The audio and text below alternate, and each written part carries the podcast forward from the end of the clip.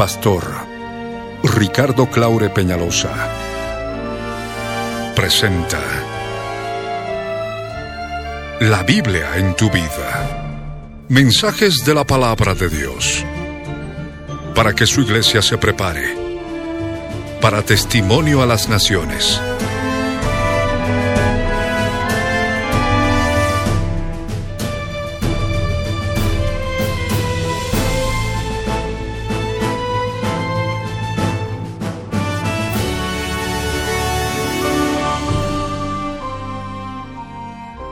El mensaje de hoy titula La realidad de un ministerio dado por Jesús.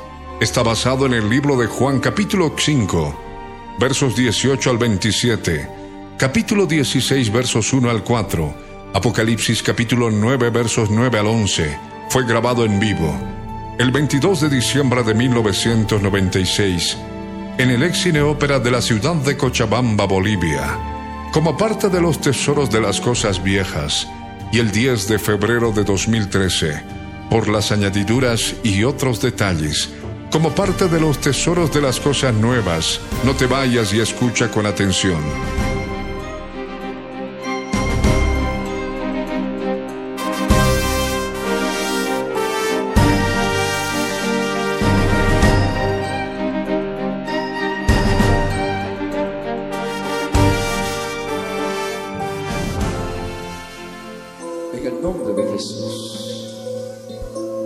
Estás, agarra tu Biblia ahí en la presencia del Rey. No te salgas de la presencia del Señor.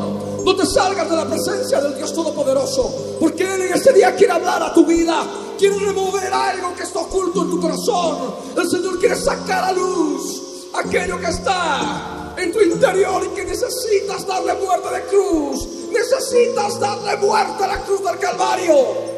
Ha llegado el momento en que tú debes disponer ahora tu vida, tu corazón.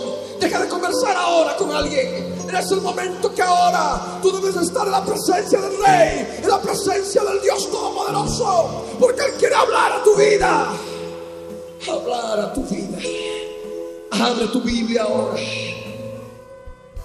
En el Evangelio de Juan, en el capítulo 15, verso 18 al verso 27 y el capítulo 16 al verso 1 al verso 4. Palabra de Jesús, palabra del verbo de vida, palabra que ha de hablar a tu vida. Hacer bien, que te penetren estas palabras en los oídos, porque es palabra de Dios, es palabra del Rey, palabra del Dios eterno en Cristo Jesús.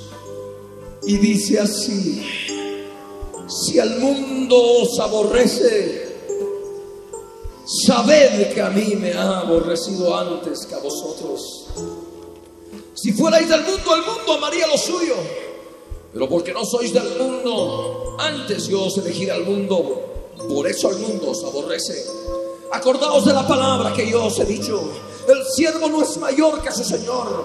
Si a mí me han perseguido, también a vosotros os perseguirán. Si han guardado mi palabra, también guardarán la vuestra.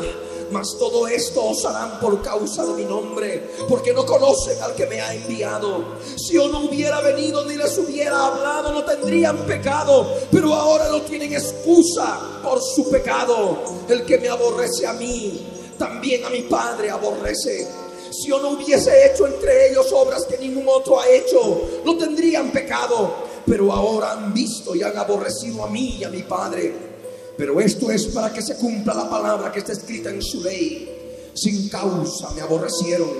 Pero cuando venga el consolador a quien Dios enviare del Padre, el Espíritu Santo de verdad, el cual procede del Padre, Él dará testimonio acerca de mí. Y vosotros daréis testimonio también, porque habéis estado conmigo desde el principio. Estas cosas os he hablado para que no tengáis tropiezo os expulsarán de las sinagogas y aún viene la hora cuando cualquiera que os mate pensará que rinde servicio a Dios. Y harán esto porque no conocen al Padre ni a mí. Mas os he dicho estas cosas para que cuando llegue la hora os acordéis de que ya os lo había dicho. Esto no os lo dije al principio, porque yo estaba con vosotros. Yo les ruego que abran otro pasaje de las Escrituras. Apocalipsis capítulo 6, verso 9 al verso 11. Apocalipsis capítulo 6, verso 9 al verso 11. Apocalipsis capítulo 6, verso 9 al verso 11. Repito, Apocalipsis capítulo 6, verso 9 al verso 11. La palabra del Señor dice así. Cuando abrió el quinto sello, Vi bajo el altar las almas de los que sido muertos por causa de la palabra de Dios y por el testimonio que tenían. Y clamaban a gran voz diciendo, ¿hasta cuándo, Señor, santo y verdadero, no juzgas? Y vengas nuestra sangre en los que moran en la tierra y se les dieron vestiduras blancas y se les dijo que descansasen todavía un poco de tiempo hasta que se completara el número de sus consiervos y sus hermanos que también habían de ser muertos como ellos.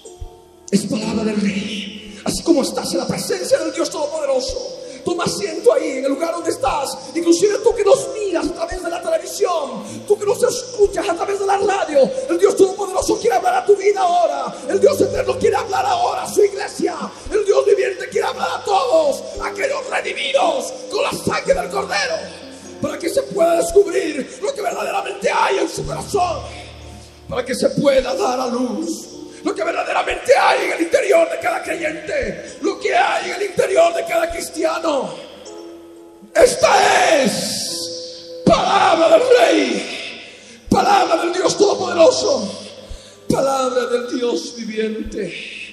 Es Jesús de Nazaret el que estaba ahora hablando a tu vida. Es Jesús de Nazaret el que ahora está hablando a tu ser. Deja que el Señor ahora hable en tu vida. El Señor Jesús fue claro. Él habló de una ley del reino importante. Para todos aquellos que forman parte del reino de Dios. Para todos aquellos que son ciudadanos del reino de los cielos. Jesús dijo, si el mundo os aborrece, saber que a mí me ha aborrecido antes que a vosotros. Nosotros no debemos esperar que el mundo nos halague. Nosotros no debemos esperar que el mundo esté echándonos flores sobre nosotros. Un ministerio de Dios, un ministerio dado por el Señor Jesucristo, es un ministerio que se caracteriza por las mismas circunstancias que vivió nuestro amado Salvador cuando estuvo aquí en la tierra. Y el ministerio de Jesús, a través de la misma persona de Jesús, fue aborrecido por el mundo. Todo ministerio que es del Señor ha de ser aborrecido por el mundo. Porque lo mismo ocurrió con Jesús de Nazaret. Por eso el Señor nos dice que es una ley del reino. Si el mundo os aborrece, saber, conoce, discierne espiritualmente. No te estoy hablando de un saber lógico, no te estoy hablando de un saber racional, te estoy hablando de un saber espiritual. Saber, dice el Señor, que a mí es Jesús el que te está hablando través de esta palabra. Sabed que a mí me ha aborrecido antes que a vosotros. Es palabra del Señor. El Señor dijo claramente, acordaos de la palabra que yo os he dicho. Recuerda siempre esta palabra conforme está escrito en el verso 20 del Evangelio de Juan, el capítulo 15. El siervo no es mayor que su Señor. Si a mí me han perseguido, también a vosotros os perseguirán. Si me han guardado mi palabra, también guardarán la vuestra. Lo que el Señor te hace saber. Vamos a encontrar personas que van a guardar la palabra predicada a través de un ministerio. Van a guardar la palabra predicada a través de tu vida, de tu propia vida. Pero también vas a poder encontrar otras personas que van a aborrecerte sin causa. Si fuéramos del mundo, el mundo nos amaría. Porque es una ley del reino. El Señor dijo, si fuerais del mundo, el mundo os amaría. El mundo amaría lo suyo. Un ministerio del Señor es aborrecido por el mundo. Un ministerio del Señor es aborrecido por las cosas del mundo. Por eso se caracteriza un ministerio del Señor. Amén. Un ministerio dado por Jesús depende solamente de Él y vive y experimenta lo que vivió Jesús. Si a Él lo aborrecieron, también a uno lo van a aborrecer. Amén. Si a Él lo aborrecieron, también van a aborrecer el ministerio que uno lleva. Porque no estaba ahí Jesús sentado al lado de Pilato. O estaba ahí de la mano de Herodes para poder llevar adelante el Evangelio del Reino. No. Jesús siempre estaba en el desierto. Amén. Orando al Padre, clamando al Padre, orando al Dios Todopoderoso. Y cuando no estaba en el desierto, estaba predicando la palabra en los lugares públicos. Amén. Amén. No buscaba la influencia. No buscaba el poder humano. Él a través de la oración simplemente buscaba el poder de Dios y la completa santificación en su vida. Y esa es la diferencia. Aquellos que son aborrecidos por el mundo muestran claramente, como dice Jesús, que han sido elegidos por Él del mundo. Dice claramente la palabra. Si fuerais del mundo, el mundo amaría lo suyo, porque no sois del mundo, yo os elegí del mundo antes. Él nos eligió antes, porque Él sabe que le pertenecemos a Él. Hace algunos años, ¿de qué forma este ministerio ha sido perseguido? Primeramente ha sido perseguido dentro de la iglesia cristiana evangélica, a través de determinadas personas, que personas muy allegadas a mí las conocen y las identifican en forma clara. Mas aquello aparentemente acabado. Pero nosotros debemos seguir haciéndole frente al enemigo, predicando la palabra. Porque podrán matar el cuerpo, el alma no pueden tocarla, porque el alma ha sido rescatada, ha sido redimida con la sangre del cordero ha sido redimida con la sangre del Dios Todopoderoso.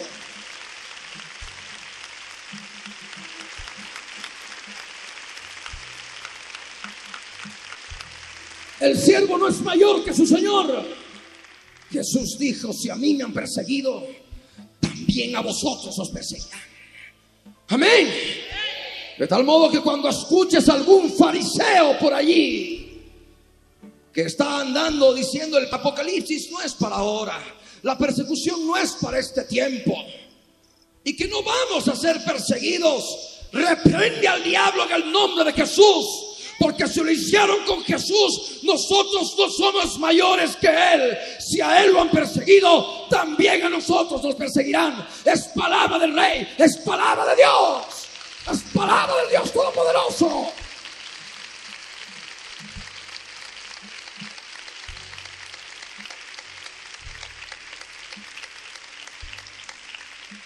Y el Señor fue claro a través del apóstol Pablo. En 2 Timoteo en el capítulo 3, en el verso 12 manifiesta esta ley del reino, corrobora esta ley del reino, como dice claramente, y también todos los que quieran vivir piadosamente en Cristo Jesús padecerán persecución. Todos los que quieran, quienes quieren vivir piadosamente en Cristo Jesús. Levante la mano, ¿quiénes? ¿Quiénes quieren vivir piadosamente en Cristo Jesús? Levanten la mano. Aquellos que quieran vivir piadosamente en Cristo Jesús padecerán persecución. Amén. Padecerán persecución. Y cuando se habla de padecer persecución, es un padecimiento. No es algo bonito ni grato es padecer persecución, pero damos gloria al Dios del cielo que nos da la fuerza y la fortaleza para seguir adelante, para seguir predicando su palabra, para glorificarle a Él en el nombre de Jesús de Nazaret. Aleluya.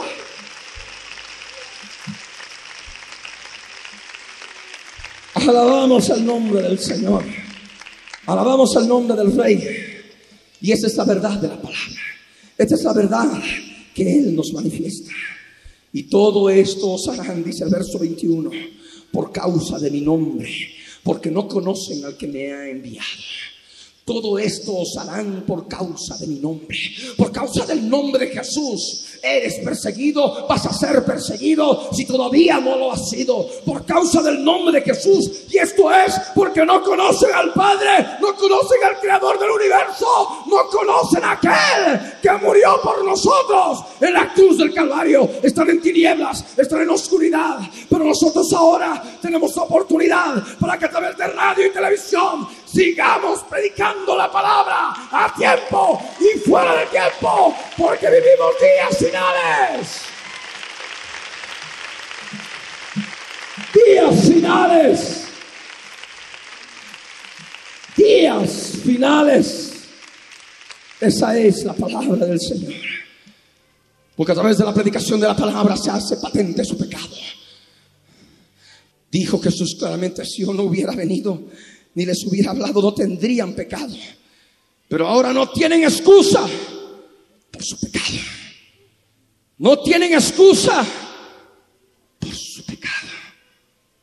El que me aborrece a mí, dice el Señor, Jesús aborrece a mi Padre. Y recordemos que nosotros somos parte de Jesús, porque somos cuerpo de Él. El que aborrece a su iglesia, aborrece a Jesús, porque su iglesia es el cuerpo de Jesús. Y el que aborrece a su iglesia, aborrece al Padre. Amén. Es la ley del reino. Es la ley del Señor. Mas tenemos el Espíritu Santo, el consolador, que nos da la fuerza y la fortaleza para seguir adelante. Porque se manifiesta claramente lo que está escrito.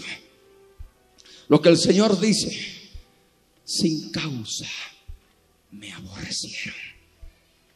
Sin causa me aborrecieron. Sin causa. Y esto verdaderamente se da. Aquellas personas que están en tinieblas, en oscuridad, tuercen las cosas porque no tienen el Espíritu de Dios. El día de ayer me encontraba con una persona en la calle una hermanita y que a su lado estaba una persona que había visto el canal. Y me dice, yo le he visto, yo le he escuchado a usted predicar que hay que odiar al padre, a la madre, a los hijos. Y eso verdaderamente yo no entiendo y he cortado ese canal. Y ahí le expliqué y le dije, hay dos tipos de amor, el amor de Dios y el amor humano. El amor humano es imperfecto que se resiente, que se amarga, que no sirve para nada en relación a los padres, al esposo, a los hijos, a las hijas. Ese amor hay que aborrecerlo. Jesús enseñó a aborrecer ese amor. Y hay que permitir que se perfeccione en nosotros el amor perfecto de Dios, el amor ágape. Por eso Jesús dijo, si alguno no aborrece a su padre, a su madre, a su hijo, a su hijo, a su hermano, a su hermana, a su mujer, inclusive su propia vida, no puede ser mi discípulo. Pero no se refirió en el hecho de odiar por odiar, sino que hay que aborrecer ese amor caído, que es imperfecto, que viene de la naturaleza caída de Adán y tiene que ser transformado en un amor perfecto, ese amor que viene de lo alto, ese amor puro que viene en aquellos que son redimidos con la sangre del cordero. Pero porque no tienen el Espíritu de Dios, torcieron las cosas y manifestaron que Ricardo Claure está enseñando a odiar. Y todo por el corazón maligno, el corazón endurecido. Y ahí está. El Señor hablaba y decía, derribad este templo y en tres días lo reedificaré. Y no entendían. No entendían de que se hablaba del templo de su cuerpo y no de ese templo de ladrillo, de piedra y de argamasa de aquellos días. Pero no entendían. Y por eso cuando lo acusaban, dijeron, este ha dicho que él ha de destruir el templo y en tres días lo ha de reedificar. Lo torcían todo. No comprendían, no entendían. Por la dureza de su corazón. Amén. Porque las palabras que se hablan son palabras que son espíritu y son vida para todos aquellos que han conocido la verdad de Dios en Cristo Jesús a través de un sincero arrepentimiento de corazón. Aleluya. Sin causa me aborrecieron. Dice la escritura. Esta es una ley clara del reino sin causa, sin causa. Y esta es la verdad de la palabra. Pero el Espíritu Santo que Él ha enviado, Él es el que nos da la fuerza y el poder para dar testimonio de Jesucristo.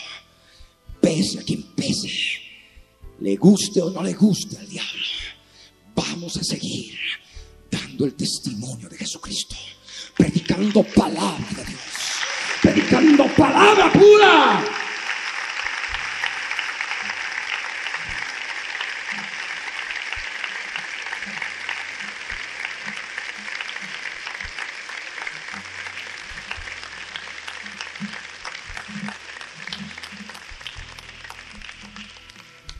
Y es importante que tú comprendas esta palabra.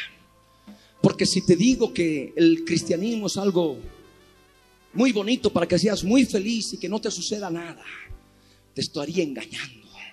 Hay muchos fariseos en el mundo que están hablando de esta forma. Están maquillándole el evangelio a las personas.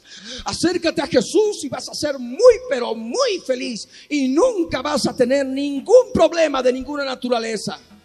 Acércate a Jesús y vas a seguir con la misma música que te gusta. Las personas cuando se acercan a Jesús, se acercan no con un sincero arrepentimiento, sino porque les han ofrecido algo a su naturaleza caída, a sus deseos naturales caídos que tiene el hombre. Y en vez de venir a formar parte, a engrosar el cuerpo de Cristo, vienen a formar parte de un club más que se reúnen en determinado lugar, pero no han nacido de nuevo. No hay una sincera convicción de que verdaderamente son pecadores y que necesitan arrepentimiento. Pero cuando se les predica no el evangelio de la felicidad, sino el evangelio de arrepentimiento, esas personas sí son redimidas con la sangre del cordero y de esta forma son capaces de entregar hasta su vida por causa del nombre de Jesús de Nazaret. Evangelio maquillado, evangelio mediocre, evangelio impuro, que está totalmente lejos de este verdadero evangelio que está escrito aquí en la Biblia, en la palabra de Dios. Palabra del Dios Todopoderoso. Tú lo has leído. Todo aquel que quiera vivir piadosamente en Cristo Jesús padecerá persecución. Amén. ¿Quiénes están preparados para ello? También hay otra palabra. Hechos 14, 22 nos dice, también es necesario que a través de muchas tribulaciones entremos en el reino de Dios. Es necesario a través de muchas tribulaciones entremos en el reino de Dios. Amén.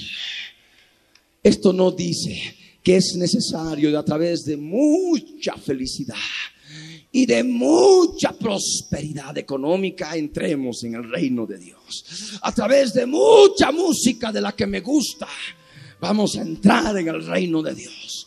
No, es a través de tribulación que entramos en el reino de Dios. Y en la medida que somos atribulados, somos más ciudadanos del reino de los cielos que de esta tierra. Y somos más peregrinos y vamos caminando para arriba para encontrarnos juntamente con Él. Aleluya. Gloria al Rey. Y por eso el Señor dice en su sabiduría, en el verso 1 del capítulo 16 del Evangelio de Juan, estas cosas os he hablado para que no tengáis tropiezo. Estas cosas os he hablado para que no tengáis tropiezo. Porque aquellos que maquillan el Evangelio, en realidad están haciendo tropezar a las personas.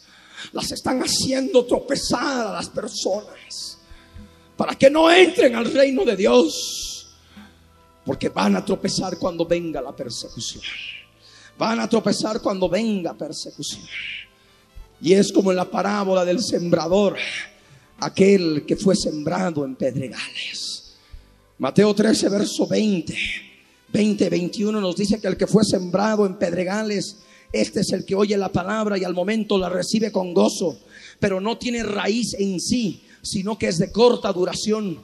Pues al venir la aflicción o la persecución por causa de la palabra, luego tropieza.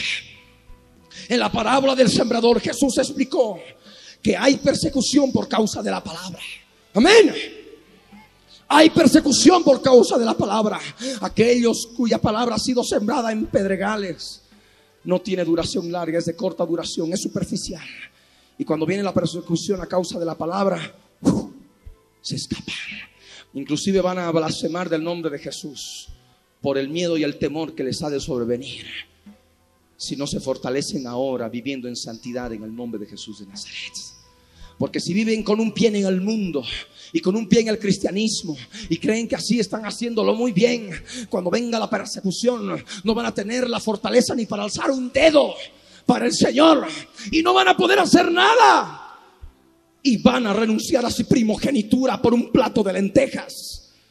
Por eso ahora es el tiempo de fortalecerse, porque los días son malos. Es el tiempo de poder buscar el poder del Espíritu Santo de Dios, la fortaleza de Dios, para poder hacer frente a aquella circunstancia que ha de poder venir. Amén. Cuando viene la persecución por causa de la palabra, retrocede. Estos son los que han sido sembrados entre predicales. Pero estamos predicando ahora esta palabra para que no tengas tropiezo, para que no tropieces. Inclusive Jesús habló que nos expulsarán de los lugares de reunión. Cuando ahí dice sinagogas, no dice en forma específica sinagogas, sino la palabra esa significa lugar de asamblea, lugar de reunión. O se expulsarán de los lugares de reunión. Dice, y aún viene la hora cuando cualquiera que os mate pensará que rinde servicio a Dios. ¿Saben? En estos casi dos mil años se han asesinado a miles de cristianos y saben, en el nombre de Dios.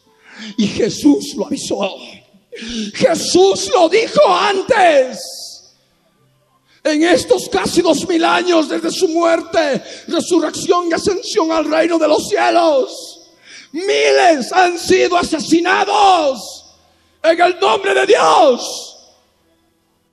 Están todos y cada uno de los creyentes, de todos los cristianos evangélicos que van a ser perseguidos y asesinados, muchos de ellos, por causa del nombre de Jesucristo. Y en nombre en el nombre de la religión mundial.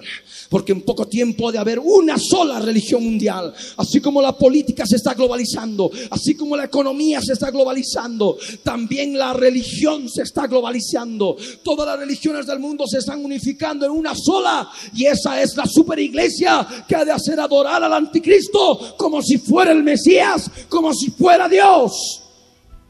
Y esa super iglesia que ha de tener la misma autoridad política que la bestia, que el anticristo, ha de estar desde mucho antes persiguiendo a todos los redimidos con la sangre del cordero. Y por ello Jesús dijo, y aún viene la hora cuando cualquiera que os mate pensará que rinde servicio a Dios. Y esto harán porque no conocen al Padre ni a mí. Mas os he dicho estas cosas para que cuando llegue la hora os acordéis de que ya os lo había dicho. Cualquiera que os mate pensará que rinde servicio a Dios. Esa es la mente de los homicidas. Es la mente de los homicidas que han estado en todo este tiempo siempre planificando la muerte de los siervos y de las siervas del Señor. Pero vamos a seguir llevando adelante la palabra. Porque creemos en aquel que dijo, yo soy la resurrección y la vida. El que cree en mí, aunque esté muerto, vivirá. Porque es palabra del rey. Es palabra de Dios.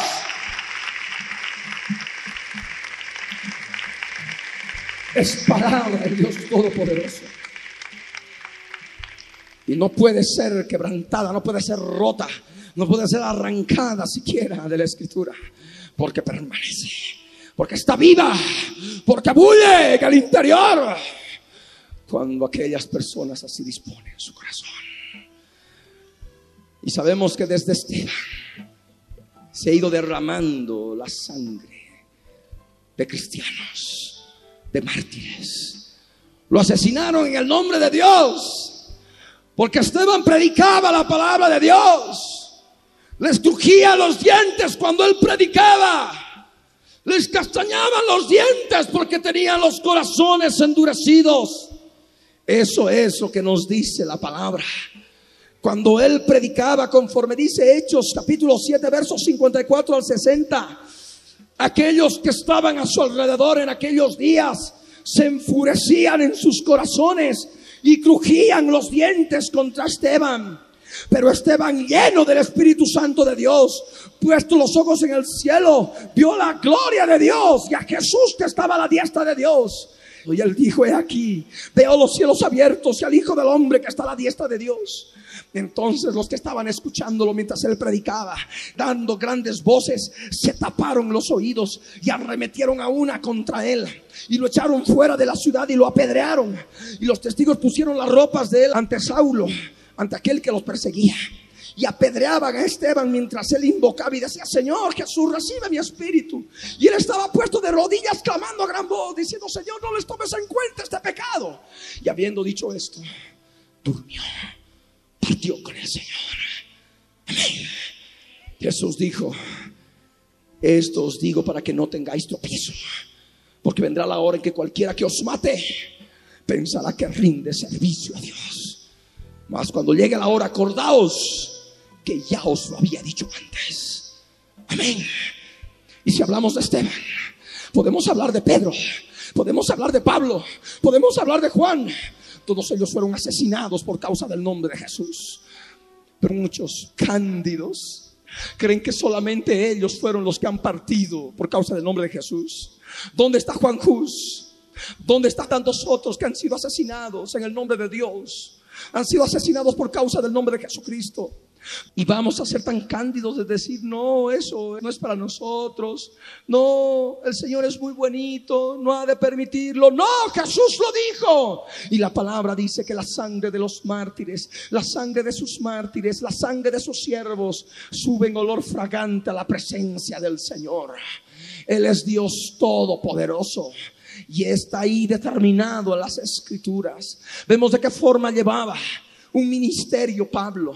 Pablo llevaba un ministerio muy específico en relación a la predicación del Evangelio. De este modo manifestaba que era un ministerio de Dios. La escritura nos dice que cuando ya Pablo estaba predicando, pasados muchos días, los judíos resolvieron en consejo matarle. Eso está escrito en Hechos de los Apóstoles capítulo 9, verso 23 al 25. Pero sus acechanzas llegaron a conocimiento de Saulo, que también es Pablo, y ellos guardaban las puertas de día y de noche para matarle. Entonces los discípulos tomándole de noche, le bajaron por el muro descolgándole en una canasta. He ahí, esta es la palabra. Pablo era perseguido y estaba en un lugar y ahí procuraban matarlo. ¿Y qué pasaba? Los discípulos lo llevaban a otro lugar para que no lo mate. Amén. Y también aquí en la escritura nos dice en el verso 28 y 29 y 30 del mismo capítulo. Dice, y estaba con ellos Pablo en Jerusalén y entraba y salía y hablaba denodadamente en el nombre del Señor Jesús y disputaba con los griegos, pero estos procuraban matarle. Ya no eran solamente los judíos, sino también los griegos que querían matarlo a Pablo. Cuando supieron esto los hermanos le llevaron hasta Cesarea y le enviaron a Tarso. Entonces las iglesias tenían paz por toda Judea, Galilea y Samaria y eran edificadas andando en el temor del Señor y se acrecentaban fortalecidas en el Espíritu Santo. Esta es la palabra que ocurrió en los días de Pablo. Vemos también de qué modo nuestro amado Señor Jesús llevó su ministerio en esta tierra, que es ejemplo también, así como el de Pablo, como el de Esteban y como el de Pedro, como el de tantos otros. ¿Qué ocurrió con el Evangelio de Jesús? era alabado por los del mundo. No, aquí en la escritura vamos a leer en el Evangelio de Juan, en el capítulo 5. Yo les ruego que abran sus Biblias. Quiero que lean todos estos pasajes. Juan capítulo 5, verso 16 dice, y por esta causa los judíos perseguían a Jesús y procuraban matarle porque hacía estas cosas. Bueno, siempre los asesinos van a tratar de buscar pretextos, habiendo o no habiendo, para cometer su homicidio. Y aquí vemos claramente que aquellos homicidas perseguían a Jesús. Y no solamente lo perseguían, sino también procuraban matar a Jesús. Amén. De esta forma él llevaba su ministerio. Veamos la palabra en el Evangelio de Juan, capítulo 7, verso 1. Dice la escritura, después de estas cosas andaba Jesús en Galilea, pues no quería andar en Judea porque los judíos procuraban matarle.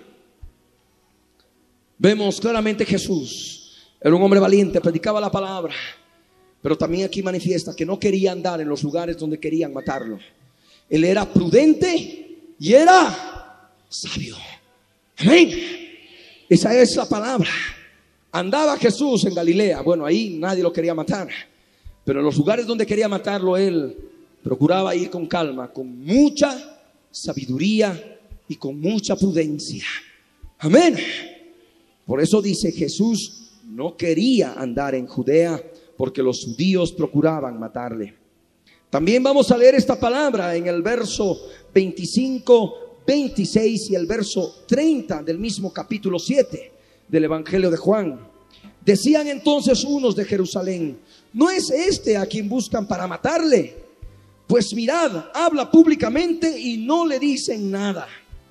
Y el verso 30 dice, entonces procuraban prenderle, pero ninguno le echó mano porque aún no había llegado su hora.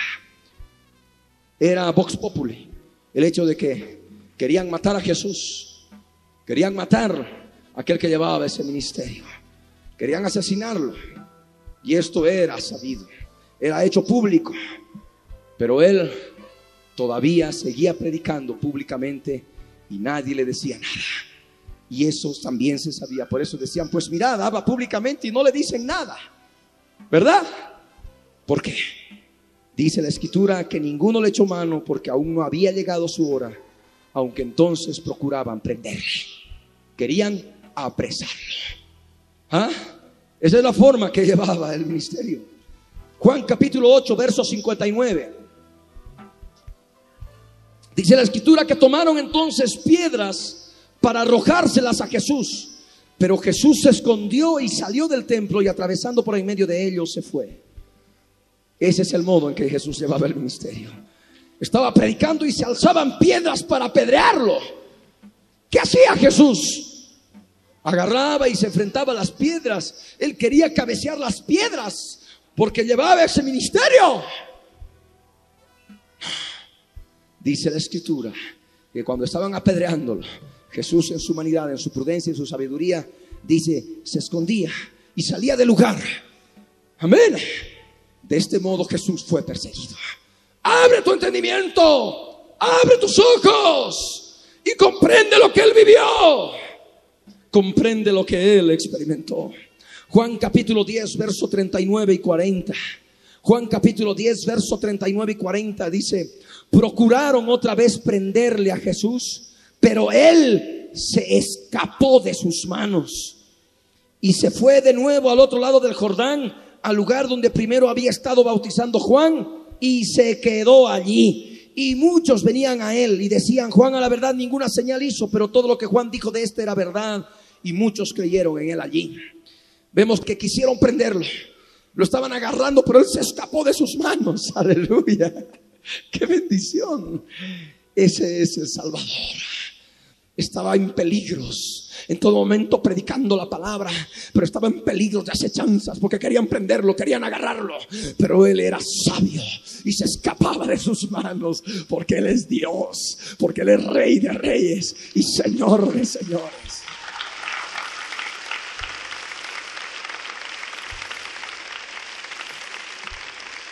Dice la escritura que se fue de nuevo al otro lado del Jordán, a otro lugar geográfico, al lugar donde primero había estado bautizando Juan.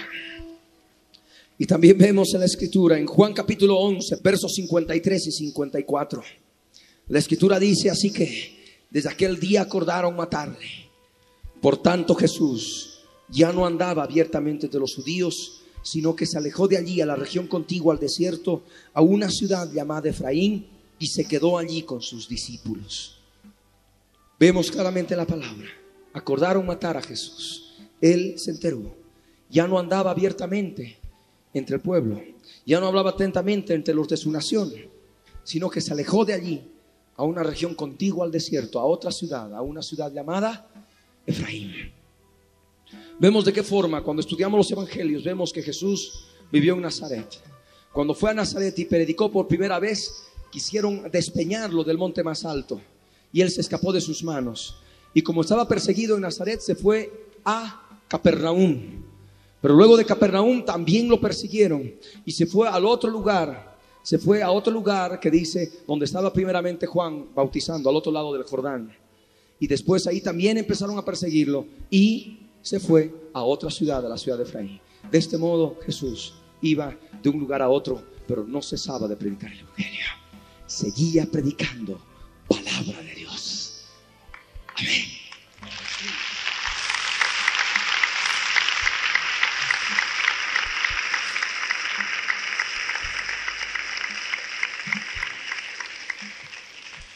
Y esta es la realidad. Cinco sellos del Apocalipsis han sido rotos ya hace casi dos mil años. Jesús, recientemente inmolado, resucitado, ascendió al reino de los cielos y él ahí destapó los sellos. El primer sello es el misterio de la iniquidad.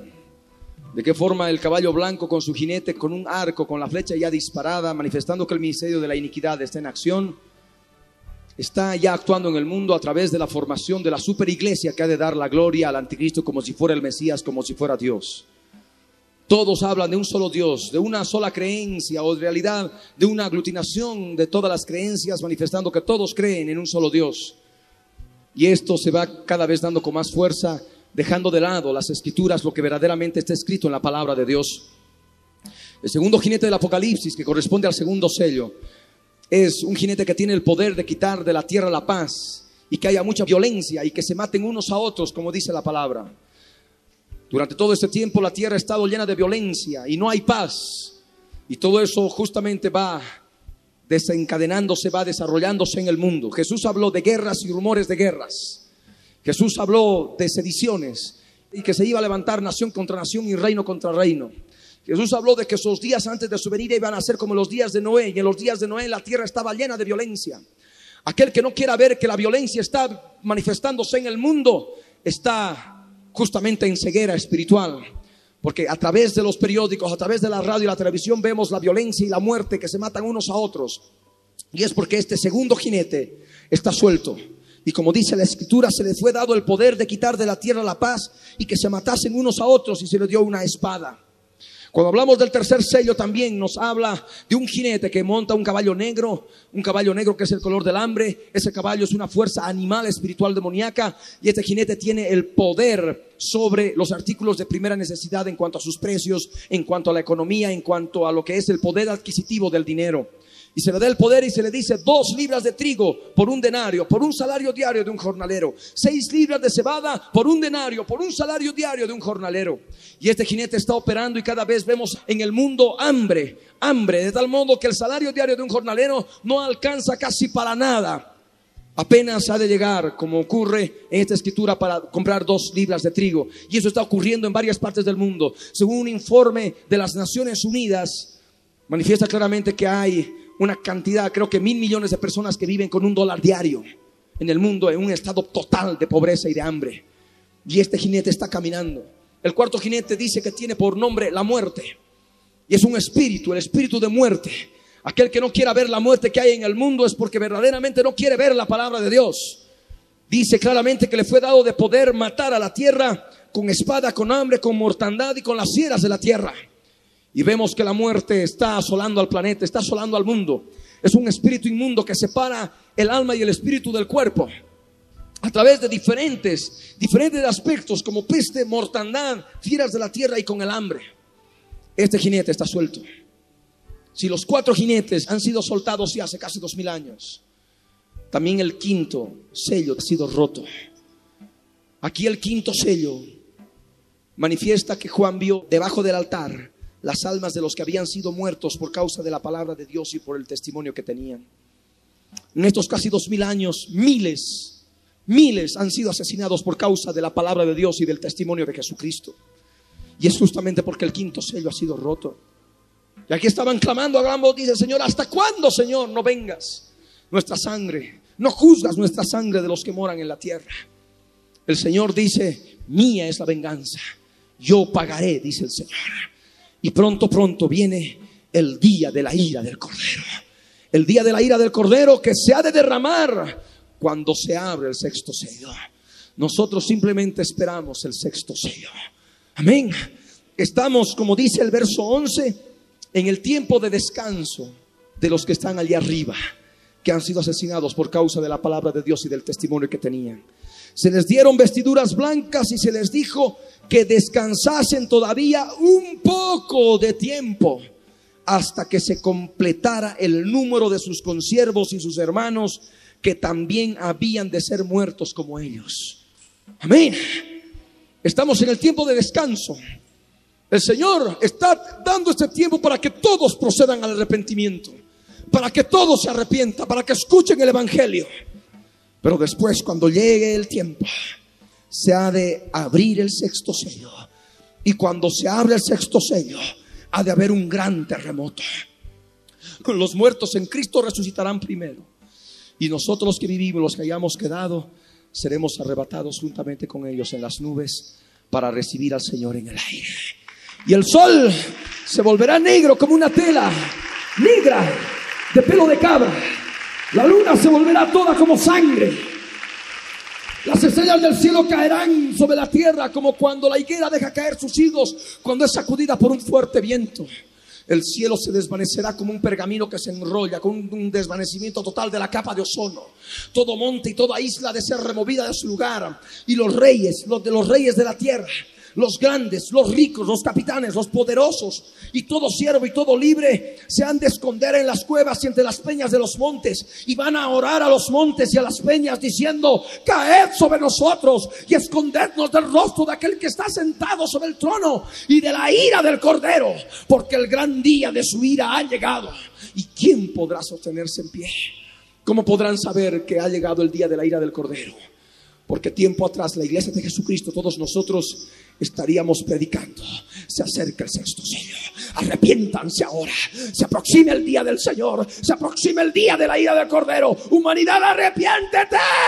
Porque Jesús viene por su iglesia. Porque Jesús viene a juzgar a las naciones con vara de hierro. Como dice la palabra.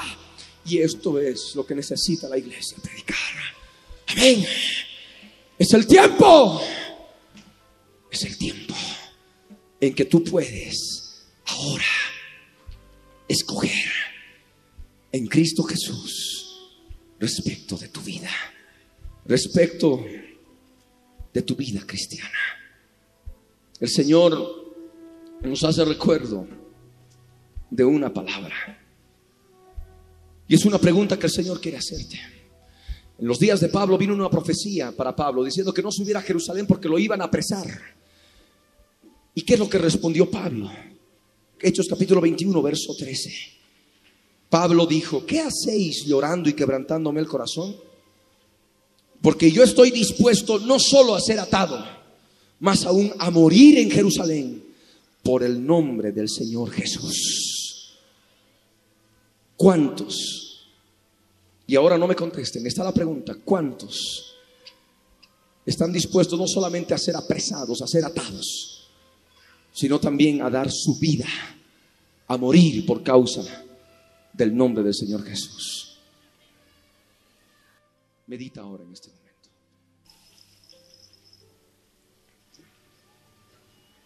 Cierra tus ojos la conmigo. Amado Señor, en el nombre de Jesús, estoy en tu presencia, Señor. Me has dado conocimiento de tu palabra y he conocido, Señor, que voy a ser aborrecido sin causa. Señor, me has dado a conocer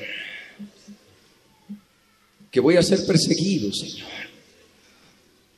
Más aún quiero que tú, con la guía de tu Espíritu Santo, me ayudes a ver mi corazón y me hagas ver, Así como Pablo, si estoy dispuesto a morir inclusive por causa de tu nombre. Gracias. Gracias, Señor.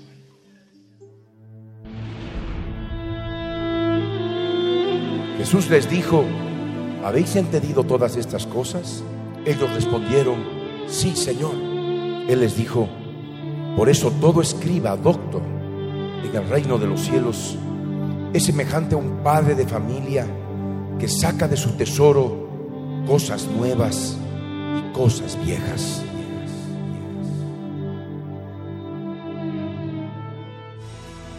Es tu amor que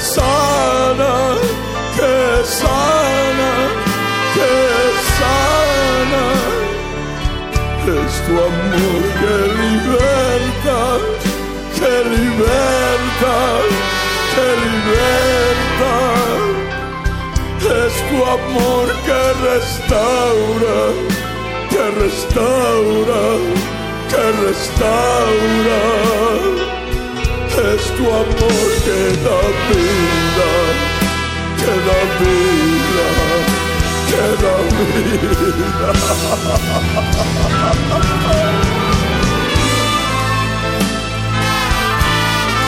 Es tu amor. Tu amor que restaura. Tu amor que limpia.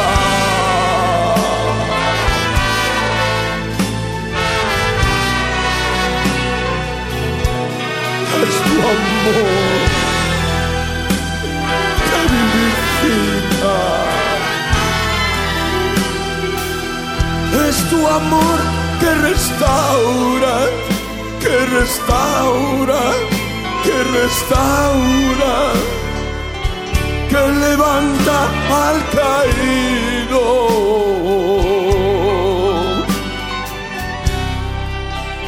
Aquel que está destruido.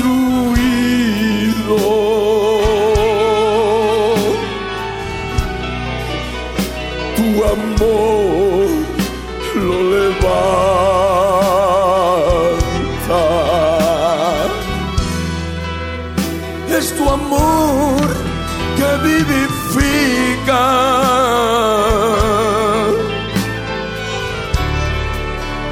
Es tu amor que restaura.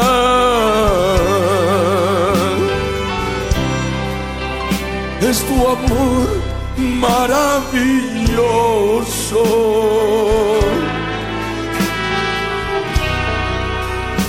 Tu amor apasionado.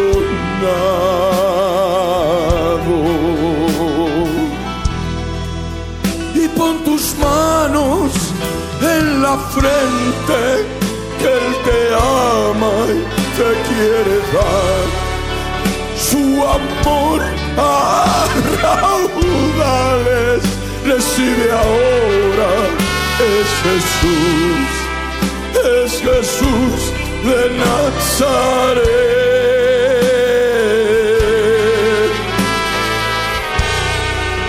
Que hoy derrama su amor.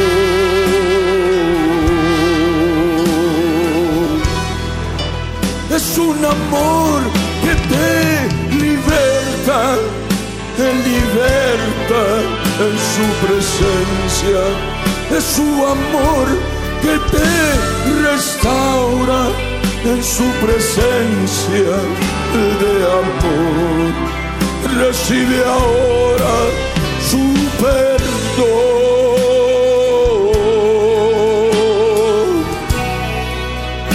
recibiendo consolación.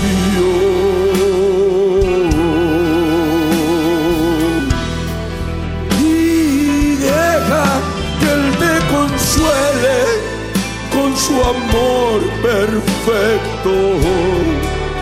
Recibe ahora su consuelo, es el amor del Señor, es su amor que restaura.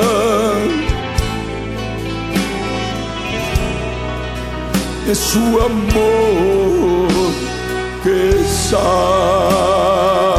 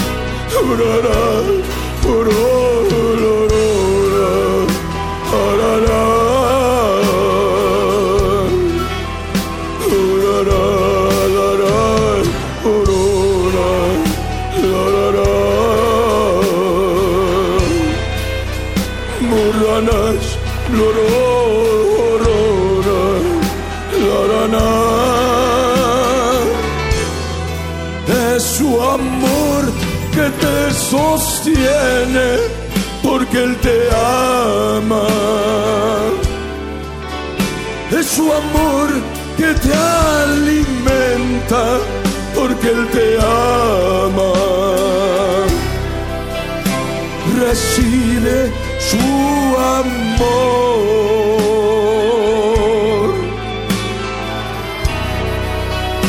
Consuelo y perdón.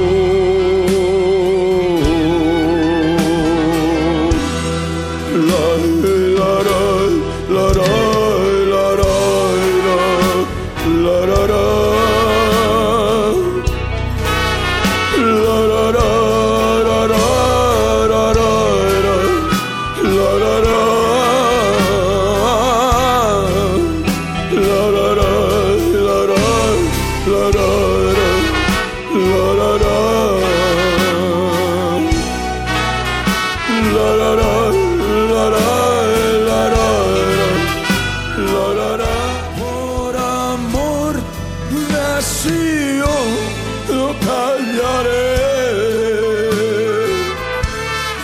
Por amor de Jerusalén no descansaré. Escucha, pueblo mío. Es mi amor que no se calla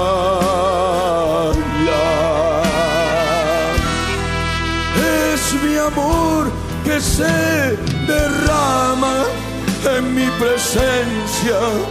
Sí, sí, es verdad que se derrama desde mi templo en Sion. Recibe ahora mi bendición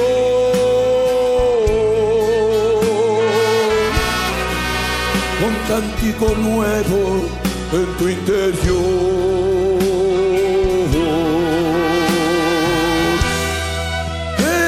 Amor que no se calla, sí, sí, es verdad.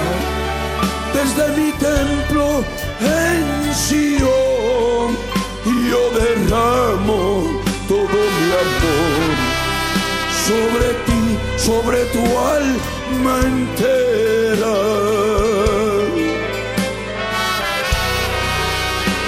Recibe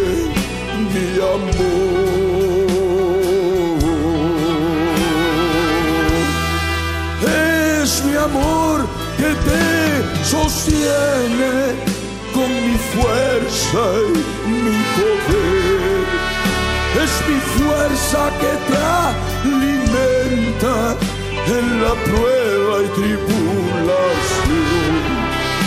Es mi amor que te fortalece.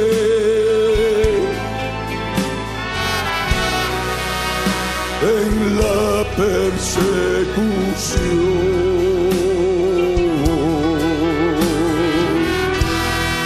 nadie te alejará de mi presencia.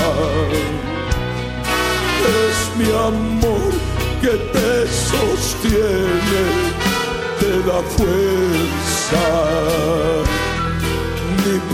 Principados ni potestades te alejarán de mi presencia en santidad.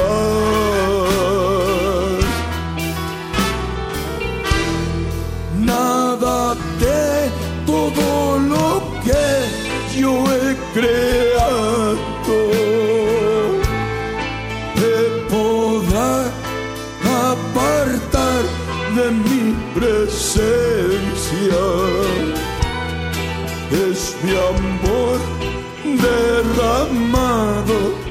sobre tu vida. Es mi presencia que te sostiene. Y así todos recordando mis cánticos de amor así todos recordando misericordias de mi presencia, así todos adorando en mi monte de Sion, recibiendo ríos de aguas de vida. Es mi amor que te sane, te liberta. Es mi amor que te consuela, te da vida. Así prefiero hoy cantarte mi palabra, dándote gozo y mi amor.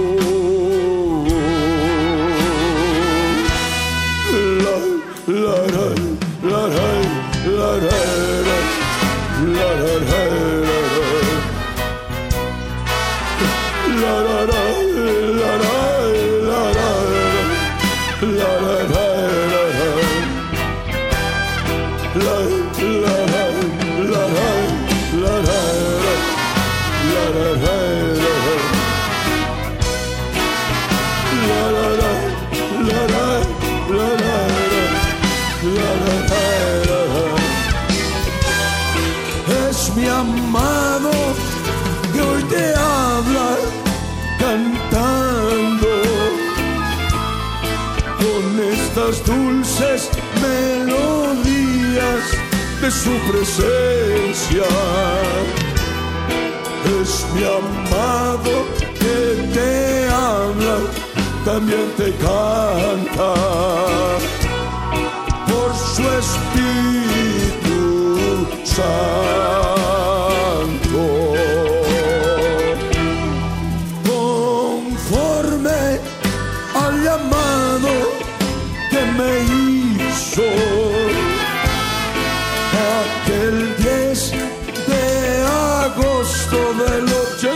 87 fui llamado a predicar su palabra, hablando y cantando.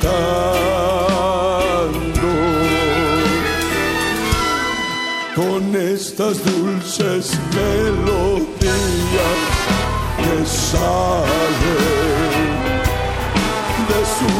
presencia en el monte de Sion.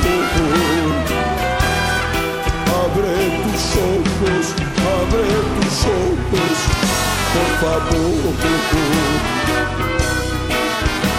Abre oídos al eterno por amor y recibe esta palabra amor. Mientras canto esta hermosa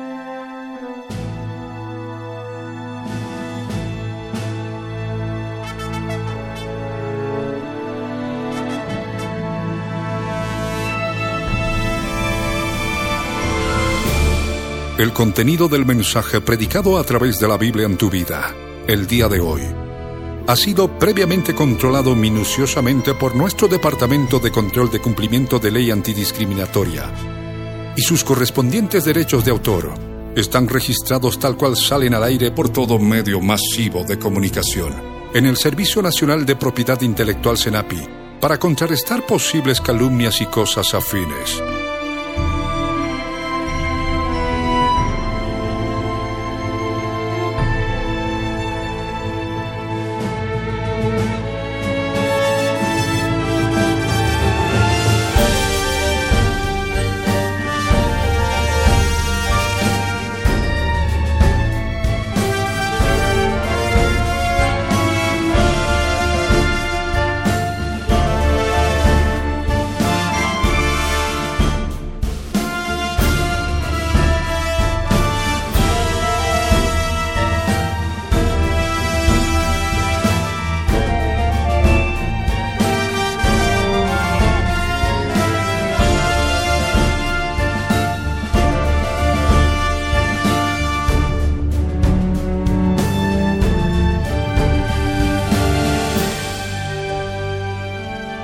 El pastor Ricardo Claure Peñalosa presentó La Biblia en tu vida. Mensajes de la palabra de Dios para que su iglesia se prepare para testimonio a las naciones.